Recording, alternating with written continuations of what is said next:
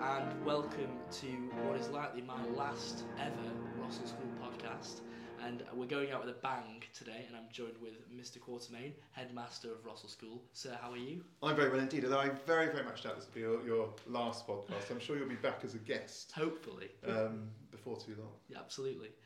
So, sir, I've done a little bit of research and found some things which I already knew, that you have a keen passion for history, and I was wondering where the origins of this passion came from. Well, I think first and foremost, to be a historian is to be inquisitive about people, to be inquisitive about life. And I think I was an avid reader, certainly when I was very young, probably from the ages of 5, 6, 7 upwards. And I think at that stage, I read a lot of adventure stories, and some of those adventure stories were set in the Second World War. Yeah. Some of them were set in the conflicts of the 19th century.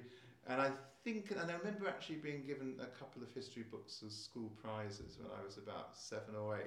Yeah. And it just gradually grows. But for me, I think that the person who really ignited a spark, there were two teachers I had who ignited a real spark in history. One of them was a gentleman called Mr. Carling, Robert Carling, who went on actually to become head of King Edward School in Blackpool. Wow. So there's a little bit of a local connection to the Fylde. And very, very sadly, died at a very young age when he left the Fylde Coast and went to be head of a school in Scotland. But he was the most wonderful man.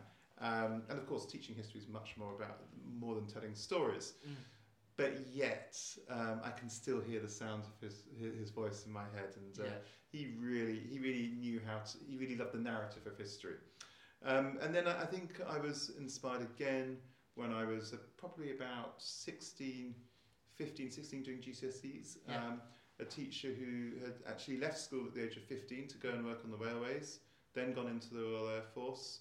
And he had a very exciting and interesting life before getting into teaching through some convoluted route. And he brought the Industrial Revolution alive for me.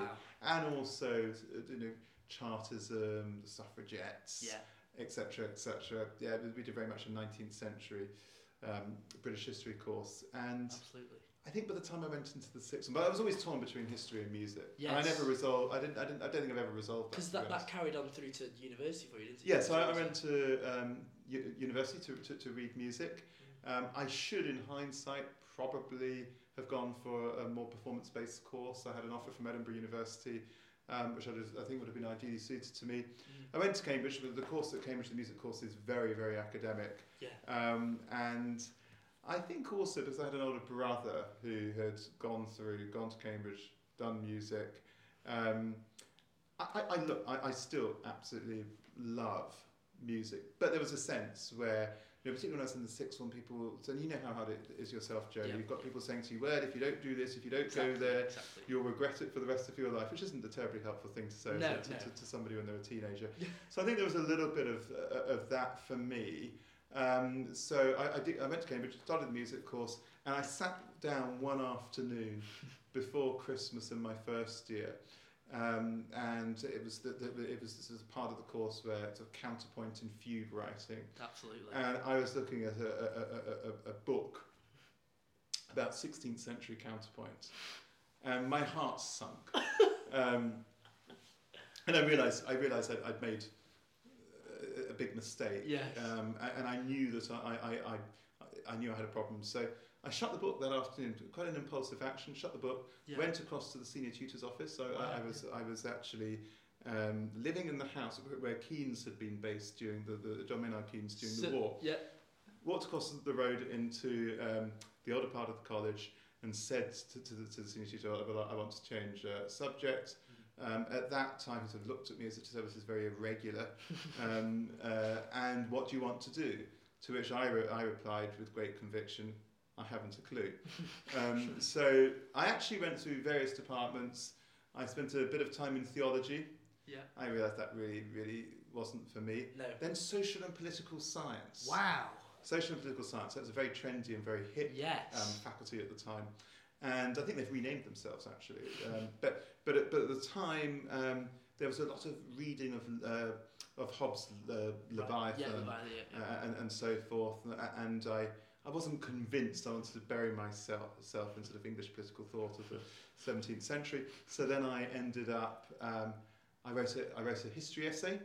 I approached Brendan Simpson, and I have to say I was taught by the most amazing academics like T.C. Blanning, wow, and Trevor Cock and all sorts of other people at Cambridge. Yeah. But I wrote an essay, and I'm sure he wouldn't mind me saying so. He wrote back to me. I had a supervision, and Peterhouse was very much a history college. Absolutely. And he said to me, I remember the first line of the letter was "Dear Jeremy," probably "Dear Mr. Quartermain," because it was quite formal in those days. Yes. Although your essay was it was entirely unsatisfactory, or most unsatisfactory, blah, blah, blah. So my heart sunk, and he said, but you redeemed yourself in the supervision, and we're very happy for you to join the history department in college. And then from there, I like to think I didn't prove him wrong, because he became a very, very supportive person in my academic life.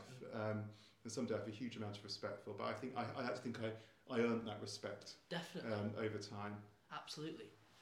That was a brilliant story, actually. I really enjoyed that. But you know what? What it really shows is that I never pretend to know or to tell young people that they should know with any certainty what they should do, because I certainly didn't, and I think that's absolutely normal. I remember people saying to me, "You have to choose between music and history." Yeah. I don't feel I've ever had to choose, because I've always carried on doing both. Exactly, and I think that's the brilliant thing about music. I'm 46 now, so I'm not going to choose now. Exactly, no, it'd be silly to choose. Yeah. But I think that's the thing about music. You can do it anywhere. You can do it alongside anything else. Yeah. And it's always kind of with you. It's part of your life. Exactly. And people say to me sometimes, "Well, you know, are you amateur or were you professional?" Blah blah blah. And all that. And you know what? Actually, some of the best music making I've made has been regardless of whether or not there's been a check at the end of it. Absolutely. Certainly, when I was living in Ireland, I did quite a lot of professional music work, and some of that was really enjoyable. Mm. But there are those moments as a musician, aren't there, where your hair sort of stands up on the back of your neck. You know, it's brilliant. Yes, absolutely. And you understand. No, definitely. The Mahler comes to mind when you think of hair standing up and the building up melodies and things like that. He does it really well. Yeah, it's part of your life, isn't it? Yes, absolutely. So did you enjoy your time at Cambridge? That's a really good question. Did I enjoy it? I tell you what, I think that I would have enjoyed it more had I been a little bit older. I was quite young for my year. Yeah. So I had a May birthday, and I also think I had that indecision. Yeah. In my first year, which caused me a little bit of anxiety, because everybody else was knuckling down to their work and I was still failing around what subject am I going to study. So that was, I think I made some very good friends. I think that I wish that I'd perhaps had a year or two off, but my father died when I was very young, and one of the terms, there was all sorts of reasons why, if I was going to remain in education, I needed to keep going in education. Right, yeah. And in actual fact, the thing I really wanted to do at the age of 18 would have been to have joined the Marines band or something like that for 2 years and do something completely different, and then gone to university. So did I enjoy it? Yes, of course. I had some amazing times, and I'm incredibly appreciative of being able to be taught by such incredible figures. But probably I was more comfortable in my own skin when I was 21 and went on to do a master's and live and work in Dublin, and I think that was I grew into myself. And again, it's those insecurities, that uncertainty of being 17, 18, 19, and I finished my degree. I think I started doing my exams when I was still 20, maybe just 21. You know, so it just everything seemed to come very fast. Yes, absolutely. You know? And I often reflect on that now. Yeah, definitely. But I suppose it's also in a sense good to get it out of the way and get on with the rest of your life as well, I suppose. Really? Yeah. I think you can be in too much of a hurry, don't you? Do you reckon? So, yeah, I think particularly now, you're going to probably have to work till you're 75. Yes. Well, there we 80, are. Who knows? Yeah, well. But I always think that actually, you know what? Because I was very uncertain for much of my 20s, really wasn't what I wanted to do. And I think people can put too much pressure on themselves to know. And I think it's okay not to know. It's okay to keep your options open. Yeah. And sometimes as adults, we say things to young people about future plans, where we think we're being helpful, but we're probably not being desperately helpful. Yeah.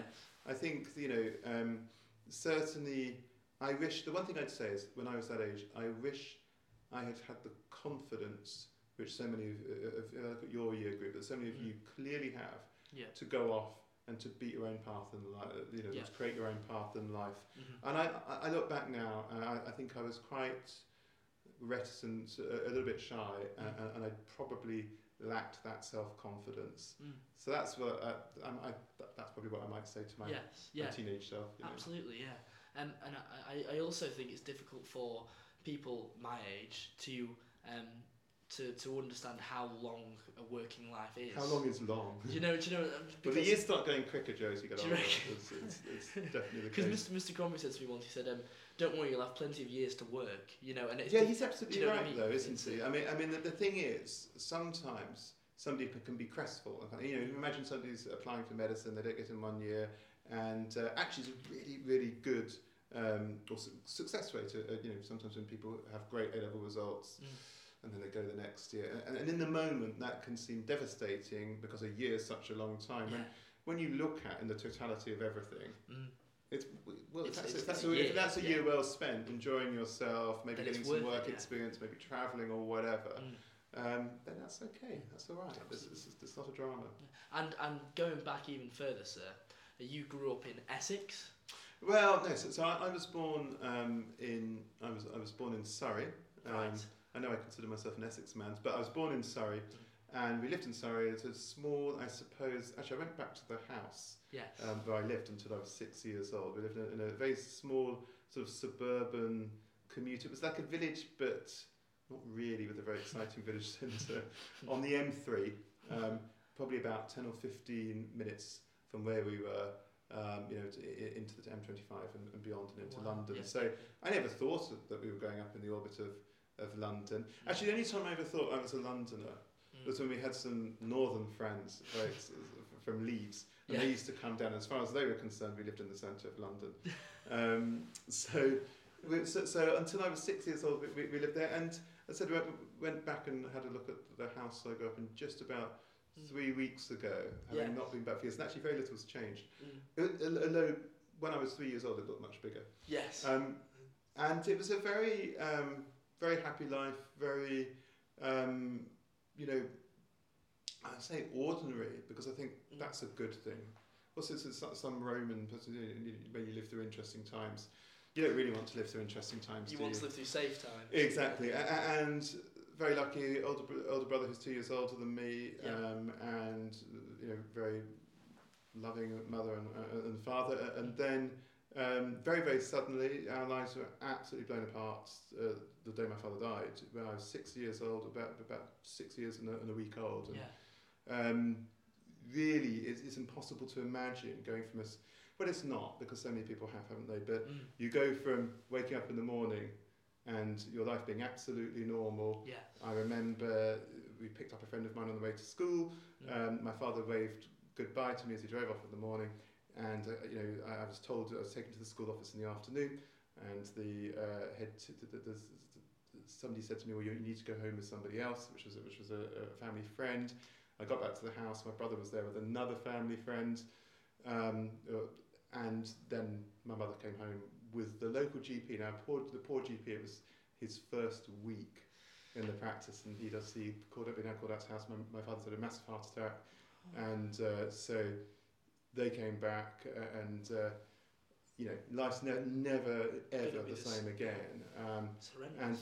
But it is, And what I hope is, I do talk about it. It's 40 years ago. It was 40 years ago, a couple of weeks ago.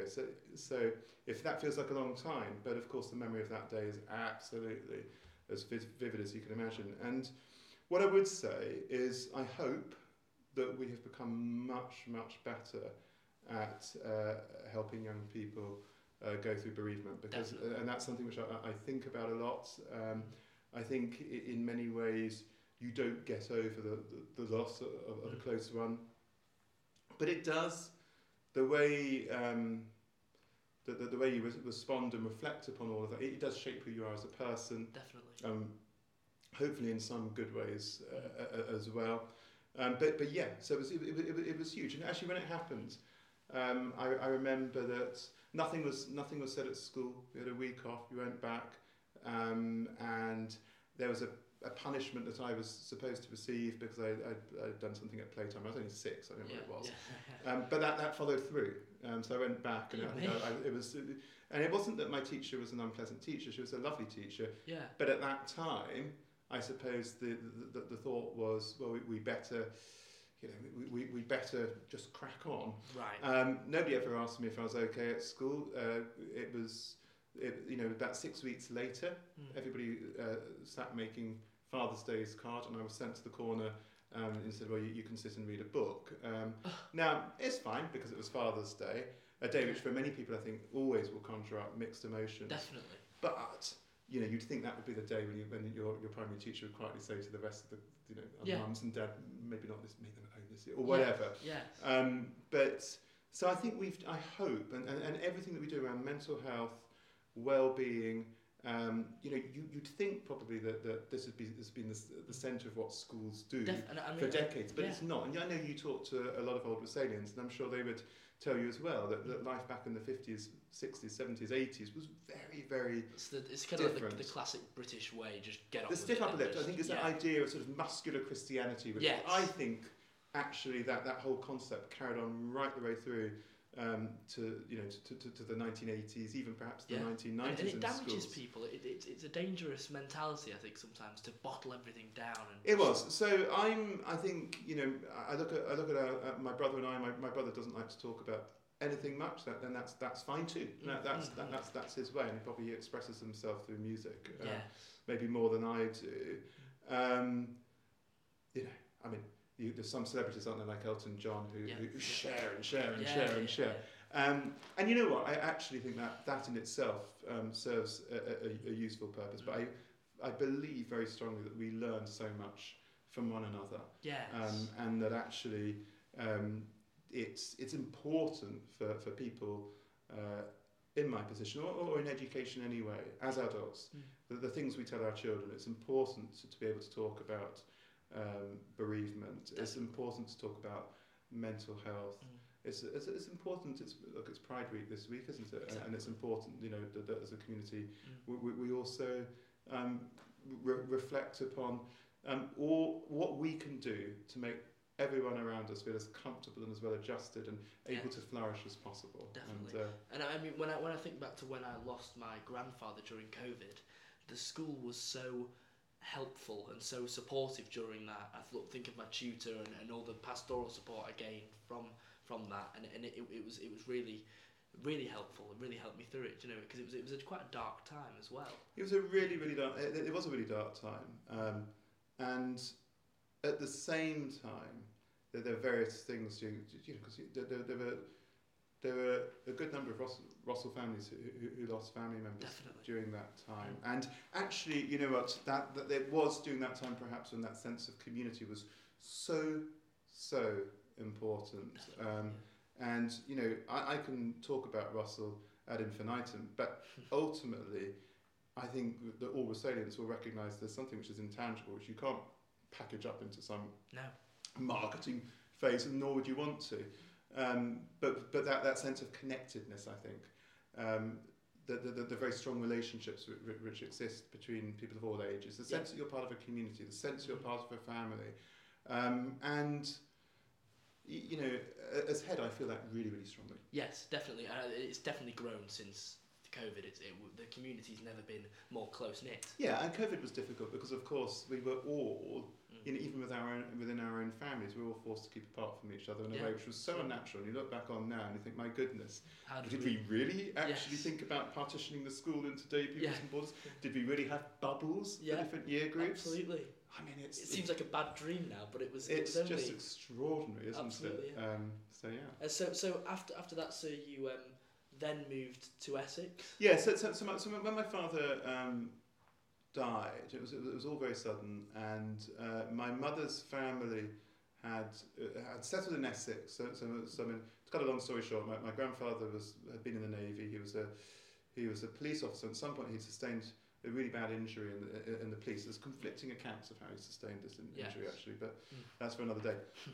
But they thought he was going to go blind, and so my grandparents, they had 4 young children, and they wanted a business which they could manage with the children if he did actually go blind, which actually, mercifully, he never did. But they moved to a place called Brightlingsea, where they ran a small sort of corner shop, convenience store, and it's very, very, very much like Fleetwood. Yes. It's the Essex equivalent, Essex Riviera, I like to call it, but it's the Essex equivalent of Fleetwood. So my sort of earliest memories of sitting behind the tool, sitting on the stool in the shop. They had an old till with a bell on it, which I used to drive my grandmother mad, putting in and out all the time. We used to go on holiday there in the summers, and it was so reminiscent of some of the old streets in Fleetwood. Yeah. That's exactly what it was like, and that's why I think I feel strangely at home here. Yes. And you know, there'd be Londoners coming up with the holiday for jelly deals. Yes. Can you imagine? There was the beach was really more mud and sort of shingles. And sort of the oysters sort of beds which are off Mersey Island, and the whole place sort of smelt of mud. You paint a vivid picture, sir. You know what? I'm going to Mersey Island, which is right next to Brightlingsea. Yes. In the summer for a few days to stay in a caravan, because it's really, really strange. It's still part of who I am. Yes. I love it. I'm absolutely nostalgic for it, and Essex gets an awfully bad press, doesn't it? But I'm incredibly proud of Essex for many reasons, and I won't bore you now with all the reasons why. We could turn this into a full 1-hour documentary, but we won't. When you think back to that time, what was it that you wanted to be when you grew up? What were your aspirations? Oh, well, when I was first at school, probably a sheep farmer. Sheep farmer? Yes. Wow. So my headmaster is now this is amazing. So he was head when I was 4 years old. A guy called Alistair Graham. It was at Hallgrove School, and he's still head there. I think he might be executive head now. Right. But can you imagine? So he must be one of the longest serving heads ever, 42 years. Wow. Or 43 years even, and he took over from his own father, who died when he was about 23. So he I think he was training to be he was doing agriculture at Reading University, I believe, and so his father died. He was suddenly called back to sort of take over this family-run school, and he didn't want to give up the farming aspirations that he had. So we had a flock of sheep at school, and I absolutely loved that, because I have always been one of my great interests in life and passions is nature and animals, and a lot of young children really like nature and so forth. I think actually as I get older, my enthusiasm grows. I could watch David Attenborough all day long. I think I became a dog owner relatively late in life. I was sort of about 40, and I absolutely. Well, you've met Dougal, haven't you? Yes. Less of a dog, more of a bear, I think. Absolutely, a human bear, almost. So that was probably my first sort of. Then I went to some of the Navy days. There used to be these big sort of naval exhibitions. Oh, because it's Essex, of course. Well, not in Essex, but in Plymouth and Devon, places like that. So I went to a couple of them in Portsmouth, and I thought that I might want to be in the Navy. Really? That would be great fun to do. I knew I didn't want to be a submariner though. Yes. And then I went through many thoughts. I suppose very briefly medicine, but then I never really got into science at school. I don't think it was taught very well. That's my excuse. Yeah. No, I think science is taught in a much more engaging way now than it was maybe 30 years ago. So, that's the thing about science. You can make a big explosion happen and everyone gets excited about it, can't they? But I've never liked science, to be honest. I mean, but it's a massively great. Of course, it's an excellent career. No, absolutely. So, what led you to becoming a headmaster, sir? What was it that guided you there? I don't think anything guided me there. I think, to be honest, I thought that... So I was doing things in Dublin. I was teaching on a postgraduate course. I started a PhD in entirely the wrong subject, I think. or topic at least. I think it's very easy when you're contemplating research to think, well, what will I get funding to do, rather than, you know, so. And I was doing lots of bits of this and bits of that, and I was actually living a really happy life. Mm. But then one day I looked at you know, various of my sort of colleagues who maybe were 20 years older than me, and they were also doing bits and pieces. And I looked at that into the future, and I thought, no, I'm not sure that's really for me. So I took what was intended to be a year's break from all of that, and I had sort of.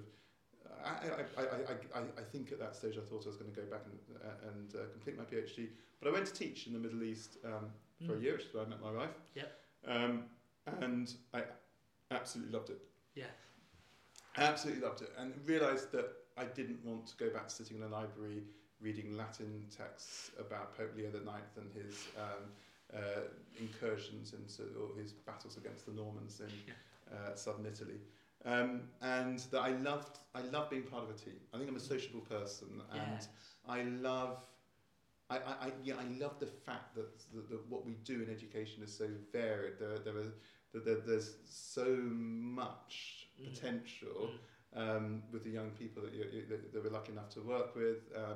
But also, you know, history. What a wonderful subject to teach. Definitely. But I have taught English and classical civilization in the past as well. But so for me, I sort of fell into teaching. I absolutely loved it, and my wife fell into teaching as well from a completely different route. And I came back, did my PGC, and I started teaching at Gresham School in Norfolk. Yeah. Really wonderful school. Mm. Very, very lucky or very privileged to have had the opportunity to be there. Yeah. And I thought if I work really, really hard, I might be a head of department one day. You know, that was really my dream. Although Simon Kinder, who's the head of history at Gresham, amazing guy. Mm.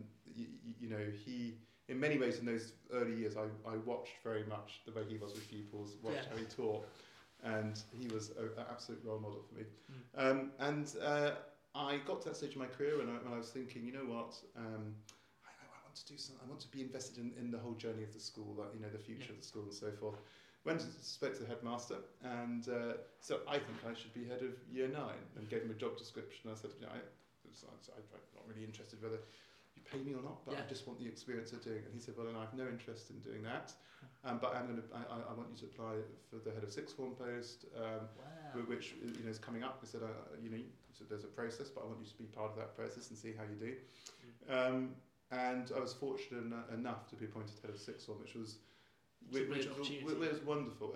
And it was, you know, you ask Mr. Crombie, being a head of sixth form is just such a fantastic job. Yes.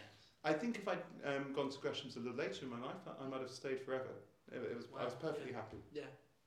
But by the time my two oldest daughters had been born, I think there's also a little bit that I wanted to be a little bit closer to my mother and family back in Essex.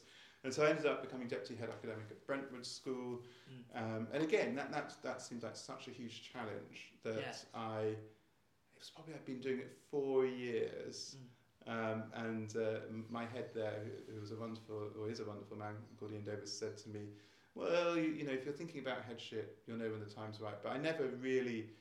So you come to that point. I've never. People often imagine, because I do sometimes hear people say, well, I want to be a head when they're sort of 25 or 26. I think, really? Yes. And it's nice to have an ambition. And how old is the youngest headmaster in the country? He's very young, I think. Yeah, they're probably, there's doubtless maybe, and it's getting younger and younger. Yeah. But I think for a job such as this one, you need the experience, surely. Well, yeah, you do. I think you need energy. Mm. I think you need energy and experience, and I think it's a role which is constantly evolving, you know, and becoming ever more complex. But I just think for myself, I think I've been incredibly fortunate when opportunities in life have presented themselves. I would like to think that I'm more ambitious for the communities I work in than for myself, right? Wow. You know, ultimately, I remember when I came to Ross and people did a muttering, some of the things come back to you, oh, I wonder how long he's going to be here, or I wonder this, or I wonder that. And the reality is, you know, if you work in a school like Ross or like Brentford or Gresham, so any of our, you know, the schools of this nature, you have to be in 110%. Yeah. You have to live it. Mm. You have to absolutely commit yourself to the success of the school. Mm-hmm. And that becomes, you know, aside from your family, it becomes, or should become, the most important thing to you. And people go into... It's a way of life, isn't it? Especially. It's a way of life, but it's also this vast responsibility that you have to whole community. You know, we employ 300 people, exactly. We have 800 plus students, and the success of this school and what it means to people, and the old Rossalian community, or the wider Rossalian community, is huge. And so, in a sense, I think that you have got to, if you're doing that for the wrong reasons, if you're doing it because, I don't know, to gratify your sense of self-worth or whatever, then it's probably best to go and find another way of doing that. Yeah. So yeah, I can't say I didn't have a huge plan. I just, at each stage you grow in confidence and experience, and then you think, you know, and if you have that opportunity in your life, it's such a privilege, isn't it? But it is a responsibility, and you have to have that self-belief to think that you can do it, and that you will do it, because it's not good to let a whole school down, is it? No. And I'm sure I've got many things wrong, I'm sure, but you know, fundamentally, ultimately, the community deserves to have your heart and soul, and if your head. And do you think that your life changed significantly when you moved up to Rossall? Because obviously it's a big move up from the south. Well, no, I don't think so. Okay, so I don't think that really had any impact. I think northern people are incredibly friendly. I think also remember that Fiona and I, you know, she's on the west coast of Ireland. Right. Yeah. I'd lived in Essex. Ireland. I'd also lived in Ireland. We'd lived in the Middle East together. We'd been in Norfolk. You know, we are. So, in that sense, and also I think it's such a welcoming place to come to. And isn't the Northwest a complete revelation? Well, not a revelation for you, because obviously. But for somebody who's comes from outside. To have the Lake District on your doorstep, and that's to have the top of Bowland, to have the sea, to have this wonderful... My goodness, I mean, there's a reason why I think we should keep a little bit quiet about the Northwest, because I think a lot of people are moving, relocating from London and so forth. I'm very aware of that, so shh, don't tell anybody. And I mean, you said to me once it must have been a great place to grow up, and it is. It's a brilliant place to live and to be, because you've got so much space. You can be in the Dales in 45 minutes, an hour. It's just extraordinary. So absolutely, I absolutely love being in the Northwest. But I think the question was, have I changed as a person? Yes. Yeah, absolutely. I think that probably the experience of COVID changed so many of us, didn't it, really? I think affecting change as a new head is really, really challenging. And inevitably, you make changes at times which you know are going to upset people. And, you know, it's... I think for heads in their first season, you know that 1 in 3 heads doesn't survive beyond the first. I think 2 years it is, which is quite startling. It is. Because I just think it's just difficult sometimes, isn't it? During that sort of initial period, the school almost chooses you. I feel like, because once you're in, you've got to take to the school, and the pupils at the school have to take to you. And it's quite a complex relationship. Almost. It's all about relationships. Headship is all about relationships, and you know people deserve to feel. You know, Rossall families and also staff that you're absolutely, you know them, that you're invested in their lives. Yes. And you want the very, very best for them. And there's an inevitability that we sometimes get that wrong. And I think that. The more I do this, and I'm 5 years now as head at Rossall, it's all about relationships. You know, if the relationships are right, then almost every other, you know, everything else can work. If it's not, then it's very, very challenging. So, yeah. And what do you envisage, without this being a marketing pitch? What do you envisage for the future of Rossall? What do you see? Okay, well, I'm sure you've devoured the strategic development plan, which is on the website. It's printed out on the desk, yes. Yes, I'm sure you've laboured over it at the expense of your A-level revision. No, I think what I'd say is this. I think that we are we're in a really strong position. It's great to see the sporting success of the school. Chicago, which obviously you had a starring role in, was absolutely amazing. And, you know, it's great to see performing arts flourishing. Definitely. And, you know, I think that we have an outstanding common room now. Absolutely. That we have teachers. Yeah, I'm incredibly proud of the people I work with. And actually support staff as well. You know, that's the great privilege of doing my... Well, one of the great privileges of doing my role is to do it with such a bunch of fantastic human beings.